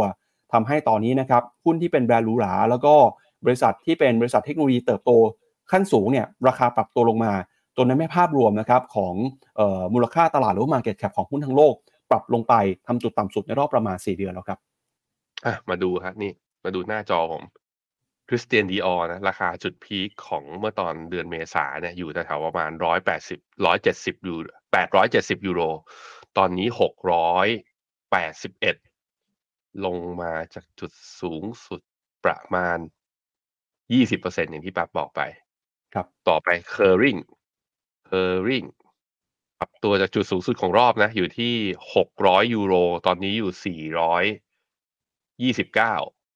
จากจุดสูงสุดปรับตัวลงมาแล้วยี่สิบแปดเอร์เซ็นเอาอีกสักตัวไหม LVMH LVMH จากราคาสูงสุดคือ 900 ยูโร ตอนนี้เหลือ 700 คือหายไป 200 นะทุกคน ลงมาแล้วตอนนี้มากกว่า 20%ด้วยเช่นเดียวกัน โอ้หุ้นแบรนด์หรูลงทั้งหมด ผมคิดว่าหนึ่งในปัจจัยจริง ๆ แล้วที่สำคัญอีกเรื่องหนึ่งก็คือ การที่จีนเนี่ย ตัวคนจีนเองยังไม่ควักกระเป๋าออกมาแล้วจับจ่ายไม่ออกมาเที่ยวเศรษฐกิจพอโตแย่กว่าที่ตลาดคาดหรือว่าจริง ๆ ก็โตนะ แต่โตน้อยกว่าที่ตลาดคาดปุ๊บคนจีนก็เลยอาจจะยังไม่ได้ออกมาจับจ่ายใช้สอย เพราะว่านี่คือตลาดใหญ่ของเหล่าสินค้าหรูเลยนะครับครับไปดูภาพเปรียบเทียบนะครับพี่แบงก์ก็จะเห็นว่าหุ้นแบรนด์หรูเนี่ยก็เป็นหนึ่งในหุ้นที่เข้ามากดดันตลาดมากที่สุดเลยนะครับ ปรับตัวลงไปไม่แน่ใจครับพี่แบงก์ถ้าเกิดว่าลงมาแบบนี้แล้วเนี่ย เป็นโอกาสในการเข้าไปซื้อหรือเปล่าครับสำหรับหุ้นแบรนด์หรูอย่าง LVMH หลายคนรอซื้ออยู่นานแล้วนะครับ ราคาไม่ลงมาสักทีตอนนี้ลงมาลดราคาแล้วครับ อืม ผมคิดว่ามันลงมาในพีเรียดเดียวกันกับเรื่องของข่าวจีน มันก็ผมคิดว่า มาขนานี้แล้วก็รอดูงบเลยครับว่าอย่างไตรมาสสามเนี่ยที่จีนเองก็ถูก forecast นะว่าอาจจะแบบว่ามีการปรับเป้าตัว GDP เขาลง e a r n i n g เขาอาจจะแย่ ต้องมาดูว่ามันส่งผลกับตัวหุ้นเหล่านี้ไหม คือถ้างบมันยังออกมาดี แล้วมีสัญญาณการกลับตัวบ้างกลับมายืนเหนือเส้นค่าเฉลี่ย 20 วันได้บ้างนะ ก็อาจจะเป็นโอกาสในการซื้อ แต่ถ้ายังไม่ได้ผมคิดว่าก็ต้องรอครับครับไปดูต่อครับเรื่องของความพยายามในการแก้ไขปัญหาเศรษฐกิจจีนนะครับเศรษฐกิจจีน หดตัวลงไปเนี่ยกระทบกับทั้งโลกเลยนะครับกระทบกับยอดขายบริษัท จดทะเบียน กระทบกับการเติบโตของเศรษฐกิจคู่ค้านะครับจีนจะมีความพยายามในการแก้ไขปัญหาทางเศรษฐกิจอย่างไร นอกจากการใช้นโยบายการเงินการใช้นโยบายการคลังแล้ว ในเรื่องการเมืองจีนก็พยายามจะปรับตัวเช่นกัน ล่าสุดนะครับสำนักข่าวบลูเบิร์กรายงานว่าพรรคคอมมิวนิสต์จีนครับมีคำสั่งให้แต่งตั้งนายหลันฝออันนะครับขึ้นเป็นหัวหน้าพรรคคอมมิวนิสต์ประจำกระทรวงการคลัง หรือเทียบเท่ากับเป็นสัญญานะครับของการเตรียมแต่งตั้ง คุณหลันฝออันเป็นว่าที่รัฐมนตรีว่าการกระทรวงการคลังคนใหม่ แทนนายหลิวคุนนะครับซึ่งจะเกษียณอายุในเร็วๆนี้ โดยคำสั่งนี้เนี่ยก็มีขึ้นนะครับในช่วงจังหวะที่จีนกำลังเผชิญกับสถานการณ์ทางเศรษฐกิจที่ย่ำแย่ ภาวะการคลังตึงตัวนะครับแล้วก็มีปัญหาในภาคอสังหาริมทรัพย์ทำให้รัฐบาลจีนนะครับจำเป็นต้องเข้ามากระตุ้นเศรษฐกิจ ทั้งการกระตุ้นการกู้ยืมมากขึ้น การลดภาษีนะครับรวมไปถึงการกระตุ้นภาคอสังหาริมทรัพย์ ให้ประชาชนกลับมามีความมั่นใจ จะเห็นว่าความพยายามที่ผ่านๆมาเนี่ยยังไม่บรรลุผลสักเท่าไหร่นักนะครับ ล่าสุดเนี่ยรัฐบาลจีนก็เตรียมการจะปรับปรุงแก้ไขนะครับแล้วก็เปลี่ยนแปลงนโยบายการคลัง ให้มีประสิทธิภาพมากยิ่งขึ้นหนึ่งในนโยบายสำคัญนะฮะก็คือการกระตุ้นเศรษฐกิจนะครับตอนนี้เลยก็เลยมีการปรับตัวเเปลี่ยนตัวผู้นำที่จะเข้ามาดูแลกระทรวงการคลังนะครับ คุณหลันฟออันครับถูกจับตาต่อนะครับ ปัจจุบันคุณหลันฟออันเนี่ยอายุ 61 ปีแล้วนะครับ เป็นข้าราชการมาก่อน มีตำแหน่งในกระทรวงการคลัง ก่อนที่จะไต่เต้าขึ้นมาเรื่อยๆนะครับ จนเป็นรองผู้ว่าการมณฑลกวางตุ้งในปี 2016 แล้วก็ขึ้นมานะครับ จนเป็นหัวหน้าพักประจำสำนักงานตรวจสอบบัญชีของมณฑลกวางตุ้งนะครับ โดยกวางตุ้งเนี่ยก็ยังเป็นมณฑลแรกของจีนด้วยที่ประกาศว่า สามารถจัดการปัญหาหนี้ที่ซุกอยู่ใต้พรมสำเร็จแล้วนะครับ เมื่อเดือนมกราคมที่ผ่านมา ก็ถือเป็นผลงานสำคัญของเขานะครับเลยเป็นที่มาว่าทำไมถึงได้รับความเชื่อมั่นนะครับ ไว้วางใจให้วางตัวเป็นว่าที่รัฐมนตรีว่าการกระทรวงการคลังคนต่อไปครับ อือฮึครับผม ในทางการเมืองแล้วผู้ที่อยู่ในคณะโพลิตบูโรนะนั่นน่ะคือผู้ที่มีอำนาจตัวจริง เพราะนั้นตำแหน่งรัฐมนตรีคลังของจีนเนี่ยถามว่าคุณหลันฝออันเนี่ยอยู่ในคณะกรรมการไหมไม่เพราะฉะนั้นก็อาจจะมีเขาเรียกมีอำนาจในการสั่งการในแง่ของนโยบายในภาพกว้าง แต่ว่าถ้าเป็นดิเรกชันเลยอะ ก็ต้องไปดูจากนี่แหละ ข้างในคณะกรรมการโพลิตบูโรอีกทีหนึ่งแต่ก็จะเห็นว่ามีความเปลี่ยนแปลงเล็กๆน้อยๆที่เกิดขึ้นทั้งในทางการเมืองจีน ซึ่งไม่ใช่เป็นวาระปกติเนี่ยนะอยู่ดีก็ปรับอยู่ดีๆก็ปรับอยู่ดีๆก็ปรับแบบเนี้ยแสดงว่ามีปัญหาภายในที่อยากจะปรับโครงสร้างอะไรบางอย่าง ก็รอดูแล้วก็เอาใจช่วยนะสำหรับใครที่ถือหุ้นจีนว่าการปรับครั้งนี้ หวังว่าจะตามมาด้วยการกระตุ้นเศรษฐกิจ แล้วก็ทำให้การจับจ่ายใช้สอยของประชาชนชาวจีนนั้นกลับมาคึกคักอีกครั้งหนึ่งซึ่งนั่นจะเป็นผลดีกับตลาดหุ้นจีนในภาพรวมนะครับ ครับก็ช่วงนี้นะครับเป็นช่วงโกลเด้นวีครับชาวจีนก็เดินทางท่องเที่ยวกันมากขึ้นนะครับหน่วยงานรัฐบาลก็หยุดทำการไป แต่ก็มีความหวังนะครับ ตลาดก็ยังคาดหวังว่าจะเห็นการฟื้นตัวของเศรษฐกิจ โดยเรามีข้อมูลหนึ่งชุดครับพี่แบงค์ที่น่าสนใจมากไม่เคยเอามาให้คุณผู้ชมดูมาก่อนนะคือปกติแล้วเนี่ยครับเวลาเราอ่าดูการเติบโตของเศรษฐกิจนะครับเราก็จะมักไปวัดที่เอ่อเรื่องของมูลค่าการจับจ่ายใช้สอย วัดที่มูลค่าการผลิต มาดูที่ดัชนีความเชื่อมั่นของผู้บริโภคนะครับ มีหนึ่งข้อมูลที่น่าสนใจครับ อันนี้เป็นข้อมูลผ่านดาวเทียมครับ บริษัทที่ชื่อว่าอืม Space No เนี่ยเขาเอาภาพถ่ายดาวเทียมครับ ไปถ่ายในพื้นที่ที่มีความสำคัญทางเศรษฐกิจ ไม่ว่าจะเป็นโรงงานอุตสาหกรรม ที่จอดรถของห้างสรรพสินค้านะครับ หรือพื้นที่ที่คนเข้าไปจับจ่ายใช้สอยกันเนี่ย แล้วก็ไปดูภาพไปดูพื้นที่ทางอวกาศครับว่า ถ้ามันมีรถจอดอยู่เยอะเนี่ย ก็น่าจะแปลว่า คนก็มาใช้การจับจ่ายใช้สอยคึกคักมากขึ้น โรงงานผลิตสินค้า มีรถวิ่งเข้าออกมากขึ้นก็แปลว่าเศรษฐกิจน่าจะฟื้นตัวนะครับ ปรากฏว่าข้อมูลล่าสุดของเดือนกันยายนฮะ Space No เขาบอกว่าเริ่มเห็นสัญญาณที่ดีขึ้นนะครับต่อการเติบโตของเศรษฐกิจจีนแล้ว สะท้อนผ่านข้อมูลนะครับ เดี๋ยวไปดูหน่อยมีข้อมูลอะไรบ้างฮะอันนี้เป็นข้อมูลนะครับของที่จอดรถในห้างสรรพสินค้าในจีนนะครับเขาก็ดูหลาย ๆ ที่แล้วก็หาค่าเฉลี่ยกันมาเนี่ยเขาบอกตอนนี้นะครับพื้นที่ ที่จอดรถในจีนเนี่ยเริ่มมีคนมาจอดรถในห้างสรรพสินค้ามากขึ้นฮะเฉลี่ยตอนนี้อยู่ที่ประมาณ 6 5 0 0 0 0 ตารางเมตรครับจากในช่วงของเดือนมกราคมนะครับตอนนั้นเนี่ยในพื้นที่จอดรถมีรถมาจอดเพียงแค่ประมาณ 5 0 0 0 0 0ตารางเมตรเท่านั้น ก็แปลว่าตอนนี้นะครับคนก็ไปใช้ชีวิตที่ห้างสรรพสินค้ามากขึ้น แล้วก็เชื่อว่า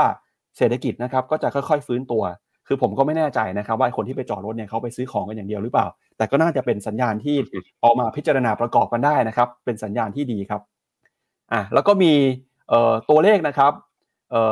สะท้อนผ่านการเข้าไปขนส่งคลังสินค้า แล้วก็ตัวเลขการขนส่งอุปกรณ์ก่อสร้างบริษัทซีเมนต์ต่างๆเนี่ยเขาก็บอกว่าเริ่มเห็นยอดคำสั่งซื้อใหม่นะครับ เพิ่มมากขึ้นมาในเดือนกันยายนด้วยนะครับ ตอนนี้ตัวเลขก็ขึ้นมาอยู่ที่ระดับ 51.1 จุดนะฮะ ก็เป็นตัวที่ส่งสัญญาณว่าทั้งฝั่งของการบริโภค แล้วก็ฝั่งของการผลิตนะครับ มีตัวเลขที่เพิ่มขึ้นมาด้วย นอกจากนี้นะครับเขาก็ไปดูตัวเลขสอบถามนะครับ อันนี้เป็นข้อมูลของ Morning Consult นะครับก็บอกว่าความเชื่อมั่นครับ ตอนนี้ค่าความเชื่อมั่นของผู้บริโภคจีนเนี่ยก็กำลังอยู่ในระดับสูงนะครับ เปรียบเทียบกับเดือนมกราคม ตอนนี้อยู่ที่ประมาณ 150 จุดครับ จากช่วงเดือนมกราอยู่ที่ประมาณ 130 จุดนะครับ ก็ถือว่าปีนี้ ช่วงต้นปีกับช่วงเดือนกันยาเนี่ยเดือนกันยายนนี่คือฟื้นขึ้นมาอย่างชัดเจนเลยนะครับ อือฮึครับผมเรื่องของการใช้ข้อมูลที่เรียกว่า alternative data อย่างเงี้ยมาวิเคราะห์ในเรื่องของการวิเคราะห์โอกาสในการลงทุนเนี่ยมีใช้กันมาค่อนข้างเยอะแล้วนะ แล้วเขาบอกว่าอาจจะมีความแม่นยำหรือให้ความไวที่อาจจะเร็วกว่า การไปดูที่แบบว่ายอดขายจะโตไหม ก็คล้ายๆ กับเวลา VI อะพี่ปั๊บผมจำได้ว่าผมมีเพื่อนเป็น VI ก็คือว่า คือ ไปไปไปยืนอยู่หน้าห้างอะไปนับคนเข้าห้างว่าตอนเช้าคือจะเข้าไหร่ หรือว่าสมมติว่าเป็นเรื่องประมูลรถอะไปนับรถที่ประมูลได้ แล้วก็ไปดูราคาเฉลี่ยว่าประมูลได้สูงหรือแพงเพื่อที่จะดูว่าให้บริษัทหรือว่าความต้องการผู้บริโภคมันกลับมาคึกคักไหม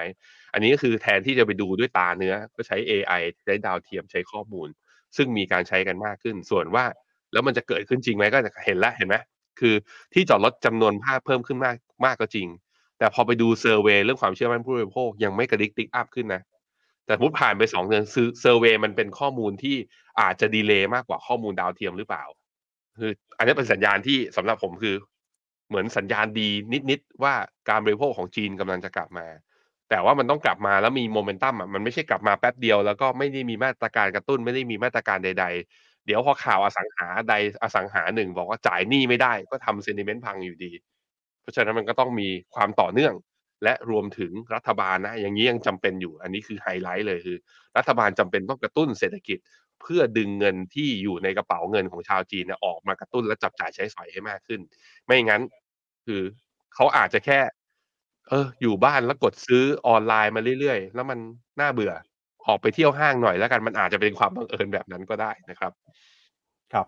ไปดูต่อครับเอเวอร์แกรนนะครับ หลังจากถูกระงับการซื้อขายไปเมื่อวานเนี่ย ทางนักข่าวของสำนักข่าวบูมเบิร์กก็พยายามไปหาสาเหตุไปสืบนะครับ ว่าเกิดอะไรขึ้นล่าสุดเนี่ยนะครับทางเอวอแกรนยืนยันแล้วครับว่าประธานบริษัทนะครับ คุณฮุยคาหยันนะครับ ถูกคุมตัวเนื่องจากถูกตั้งข้อหาต้องสงสัยในการก่ออาชญากรรมนะครับ หลังจากที่เมื่อวานนี้ตลาดหุ้นฮ่องกงครับประกาศระงับการซื้อขายนะครับรับกับข่าวที่ประธานผู้ก่อตั้งบริษัทเอวแกรนเนี่ยถูกควบคุมตัวโดยตำรวจจากจีนนะครับ ล่าสุดก็ออกมาบอกว่าเอวแกรนเนี่ยนะครับยืนยันแล้วครับว่า ข้อหาที่ถูกตั้งครั้งนี้ก็คือต้องสงสัยว่าก่ออาชญากรรม โดยเอเวอร์แกรนนะครับ ก่อนหน้านี้ก็คือมีปัญหาเรื่องของหนี้ครับ ไม่สามารถจ่ายหนี้ให้กับเจ้าหนี้ได้ แล้วก็เป็นชนวนครั้งใหญ่นะครับที่นำไปสู่ความเชื่อมั่นของภาคอสังหาริมทรัพย์จีน จนนำไปสู่การประกาศระงับการซื้อขายในตลาดหุ้นฮ่องกงเมื่อวานนี้นะครับ แล้วก็เขาบอกว่าการระงับการซื้อขายเนี่ยยังคงมีต่อเนื่องไปนะครับ ยังไม่มีกำหนดครับถ้าอย่างนั้นก็โดนเด็ดหัวแบบนี้คือจบไหมนี่คือ final call จาก ทางรัฐบาลจีนหรือเปล่ากับ China Evergrande หลังจากนี้ไปคือถ้าสมมติว่ามีความผิดจริงหรืออะไรก็คงจะมีการให้แบบว่ากลับมาปรับโครงสร้างอีกทีหนึ่งแต่ว่าผมคิดว่าถึงทำอะไรไปอะถ้าเป็นในฐานะของนักลงทุนนะก็อย่าไปยุ่งเลยหุ้นตัวนี้รอไปก่อนดีกว่าไปซื้อตัวอื่นดีกว่านะครับ ครับไปดูต่อครับเรื่องของเวียดนามบ้างครับ ก็ช่วงที่ผ่านมานะครับตลาดหุ้นเวียดนามปรับตัวลดลงมาจากความกังวลเรื่องของการเติบโตเศรษฐกิจในประเทศทั้งเรื่องของการส่งออกที่ชะลอตัวลงไปนะครับแล้วก็เงินเฟ้อเนี่ยไม่ได้ปรับขึ้นมาได้ตามเป้าหมาย มีปัญหาเรื่องของบัญชีมาจินด้วย ภาคอสังหาริมทรัพย์ก็มีการผิดนัดชำระหนี้บางส่วนนะครับทำให้ชาวเวียดนามเริ่มกังวลแล้วครับว่าเศรษฐกิจเวียดนามจะไม่สดใสเหมือนที่เคยคาดคิดไว้นะครับ ความพยายามในการปรับตัวเนี่ยก็มีตั้งแต่เรื่องของการลดค่าใช้จ่าย สินค้าฟุ่มเฟือยอะไรที่ไม่จำเป็นนะครับ ก็พยายามจะลดจะใช้น้อยลงหนึ่งในสินค้าที่มีการปรับลดเอ่อ budget นะครับมากที่สุดอันหนึ่งก็คือเบียร์ครับพี่แบงค์ คือคนเวียดนามเนี่ยนิยมดื่มเบียร์กันเยอะมากนะครับ ถือว่าเป็นชาติที่ดื่มเบียร์กันมากที่สุดในภูมิภาคเอเชียตะวันออกเฉียงใต้เลยครับ ในแต่ละปีเนี่ยเวียดนามนะครับดื่มเบียร์ดื่มเบียร์มากกว่าหลายประเทศนะครับ total consumption ครับหรือว่าปริมาณการดื่มเบียร์เนี่ยสูงถึงประมาณ 4.2 ล้านกิโลลิตรนะครับ อันนี้เป็นข้อมูลรวมรายประเทศนะครับ แล้วก็ market share อยู่ที่ประมาณเอ่อ2.2%นะครับสำหรับเเบียร์ยี่ห้อสำคัญต่างๆนะครับ แล้วก็ เอ่อ Heineken Carlsberg นะครับราคาหุ้นก็ปรับตัวลงมาด้วย ซึ่งบริษัทเบียร์ทั้งสองแห่งนี้นะครับก็มียอดขายมีการเข้าไปทำธุรกิจในเวียดนามนะครับ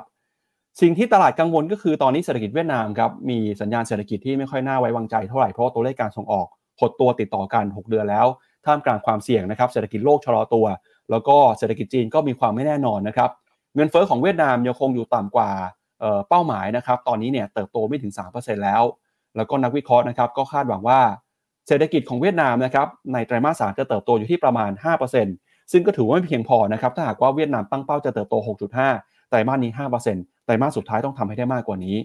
ขณะที่ IMF ครับออกมาปรับลดคาดการณ์การเติบโตเศรษฐกิจของเวียดนาม ลงมาเหลือเพียงแค่ 4.7%เท่านั้น โดยให้คำแนะนำนะครับว่าเวียดนามควรจะต้องใช้มาตรการทางการคลังเพิ่มมากขึ้น เพื่อกระตุ้นเศรษฐกิจ แล้วก็ตอนนี้นะครับเวียดนามเนี่ยถือว่าเป็นตลาดที่มีความสำคัญนะครับต่อธุรกิจเบียร์ มีการบริโภคเบียร์อันดับที่ 1 ของอาเซียนเอเชียตะวันออกเฉียงใต้ แล้วก็บริโภคเบียร์สูงที่สุดนะครับ เป็นอันดับที่ 9 ของโลกครับ ยอดขายในเวียดนามช่วงที่ผ่านมาก็ปรับตัวลงมานะครับ ไม่เป็นเบียร์ของไฮเนเกนนะครับ หรือว่าเบียร์ท้องถิ่น โดยล่าสุดนะครับ ชาวเวียดนามก็พยายามจะลดค่าใช้จ่ายที่ใช้จ่ายฟุ่มเฟือยนะครับ เบียร์ก็เลยกลายเป็นหนึ่งในสินทรัพย์สินค้าที่ถูกตัดลดค่าใช้จ่ายลง คนเวียดนามก็เลยต้องแบบพยายามจะประหยัดเงินมากขึ้นในช่วงเศรษฐกิจไม่ดีแบบนี้นะครับ อือฮึ ครับผมอะไปดูในแง่ของตลาดหุ้นกันครับ แล้วเวียดนามตอนนี้เป็นอย่างไรกันบ้างนะ ตอนนี้เวียดนามเนี่ย คือหลุดแถว ๆคือพยายามที่จะข้ามเส้นค่าเฉลี่ย 100 วันเนี่ย กลับมาให้ได้นะฮะแต่ pattern ของเวียดนามเนี่ย ต้องบอกตามตรงว่า ถ้าบน ดูบนสัญญาณทางเทคนิคเนี่ย เหมือนกลายเป็นภาพที่เรียกว่า double top ก็คือขึ้นมาทำ high ใหม่ได้สองทีเนี่ยชนแนวต้านนี้ แล้วก็ไม่ผ่าน แล้วก็มีการปรับฐานร่วงลงมา ซึ่งเน็กไลน์ของเขาอยู่ที่ประมาณ 1,176สำหรับตัว VN30 นะ ก็หลุดลงมาแล้ว ก็มีแนวรับย่อยคือเส้นค่าเฉลี่ย 100 เนี่ย ถ้า 1 เส้นค่าเฉลี่ย 100 เนี่ยรับไม่อยู่ก็โอกาสที่จะเห็นเส้นค่าเฉลี่ย 200 วัน ก็มีโอกาสอยู่ เพราะนั้นก็ใช้ 2 แนวนี้ครับในการสะสม ก็คือตรงเนี้ยสามารถเข้าได้สักไม้หนึ่ง ถ้าคิดว่าไม่หลุดนะ แต่ถ้าใครมองว่าเฮ้ยตรงนี้มันหลุดลงมาแล้วแพทเทิร์นมันทำงานแล้ว เส้นค่าเฉลี่ย 200 วันอาจจะเป็นแนวรับถัดไปสำหรับใครที่ยังมีมุมมองเชิงบวกกับหุ้นเวียดนามในระยะยาวนะครับ ครับอะไปดูคอมเมนต์คุณผู้ชมมาหน่อยครับ ก่อนที่ไปปิดท้ายกันที่ข่าวในประเทศนะครับ สวัสดีทุกคนอีกครั้งหนึ่งนะครับ คุณอำนาจบอกว่าเขาเป็นฝ่ายแช่งอินเดียให้ล่วงนะฮะแสดงว่าเตรียมเก็บเหมือนกัน คุณธนวัฒน์ถามว่าอินเดียแนะนำกองไหนก็มี K อินเดียกับ B พาราตะของบลจบัวหลวงนะครับ คุณสุภรัตน์บอกว่ากอง hedge fund ซื้อไม่ได้ตลกดีประเทศเรา มีพยความพยายามออกมาแล้ว แต่ว่าคุณต้องเป็นนักลงทุน ที่ไม่ใช่นักลงทุนรายย่อย เราเรียกกองพวกนี้เวลาลองดูโค้ดของกองนะมันจะมีคำว่า UI อยู่ข้างหลัง เริ่มมีทยอยเอามาออกมากขึ้นนะครับ มีคุณบีบอกว่า Baillie Gifford จะไปต่อทางไหนดีเมื่อวานมีงานสัมมนา เอาเป็นว่าวันจันทร์เดี๋ยวมาสรุปให้ฟังดีไหมวันนี้ไม่มีเวลานะฮะสรุปก็คือจริง ๆ แล้วคือ Baillie Gifford เอ Baillie Gifford ก็ยังทำหน้าที่เหมือนเดิมก็คือว่าเขายังทำ bottom up อย่างต่อเนื่อง แล้วก็คือแม้แต่คนที่เป็น business development ที่ไม่ใช่ fund manager นะยังเข้าใจหุ้นที่ตัว ผู้จัดการกองทุนเข้าไปลงทุนในอย่างลึกซึ้ง แล้วก็อธิบายได้สนุกมากๆเหมือนเหมือนเดิม คือเขาไม่ได้มีความเห็นต่อ outlook ในระยะยาวใดๆทั้งสิ้นก็แน่นอนว่ามันมี sentiment ที่เข้าไปกระทบ แต่ว่าในเชิงปัจจัยพื้นฐานกับหุ้นที่เขาเข้าไปถือเนี่ย แต่ละตัวมันก็มีเขาเรียกว่า มันก็มี special ingredient บางอย่าง หรือมันมี thesis บางอย่างที่เขายังยึดถือว่าเฮ้ยพวกเนี้ยมันจะรีเวอร์ผลตอบแทนได้ในระยะยาวนะครับเพียงแต่ต้องรอเวลาอะช่วงดอกเบี้ยสูงแบบนี้ควรลงทุนอะไรดี ถ้ามันสูงจนใกล้จะจบแล้วก็มีกองบอลใช่ไหมซึ่งอย่าง ถ้าเป็นคุณเจษอย่างเงี้ยคุณเจษกับคุณหยงนะเขาก็จะบอกเลยว่ากอง PIMCO GS Income เนี่ยยังน่าสนใจนะ ในความเห็นของผมคือ มันเห็นชัดมาแล้วดอกเบี้ยขึ้นขึ้นขึ้นขึ้นมาแล้วถ้าเป็นตลาดหุ้นใครยัง outperform ครับอะไปพี่ปั๊บครับครับอะไปดูกันกับเรื่องของอัตราดอกเบี้ยในบ้านเราบ้างเดี๋ยวชวนพี่แบงค์เปิดภาพของตลาดหุ้นไทยประกอบไปด้วยนะครับ ก็หลังจากที่กรงงครับประกาศขึ้นอัตราดอกเบี้ยนโยบาย 25 basis point นะครับ มาอยู่ที่ระดับ 2.5%ตอนนี้ธนาคารพาณิชย์บ้านเราก็เริ่มทยอยปรับขึ้นอัตราดอกเบี้ยแล้ว เมื่อวานนี้ก็มีธนาคารกรุงเทพนะครับประกาศปรับขึ้นอัตราดอกเบี้ยเงินฝากแล้วก็เงินกู้ 0.1 ถึง 0.25%โดยคาดการณ์ว่าเศรษฐกิจไทยจะมีเสถียรภาพต่อเนื่องไปนะครับ โดยมีการปรับอัตราดอกเบี้ยนะครับสำหรับบุคคลธรรมดาเนี่ยอัตราดอกเบี้ยเงินฝากสะสมทรัพย์สูงสุด 0.55%ต่อปี เงินฝากประจำก็ขยับขึ้นมาเป็นนะครับ 1.2%เงินฝากประจำ6เดือนครับขึ้นมาเป็น 1.25%นะครับฝากประจำ12 เดือน 1.6%แล้วก็อัตราดอกเบี้ยสะสมทรัพย์นะครับ e-saving วงเงินไม่เกิน 1 ล้านบาท ขยับขึ้นมาเป็น 1.5 เงินฝากส่วนที่เกิน 1 ล้านบาท ขยับขึ้นมาเป็น 0.65 นะครับ แล้วก็อัตราดอกเบี้ยสินเชื่อเนี่ยก็ปรับขึ้นมาด้วยเช่นกัน นอกจากนี้นะครับ อัตราเงินกู้ครับ MLR ขยับขึ้นมาเป็น 7.1 ส่วน MOR ขยับขึ้นมาเป็น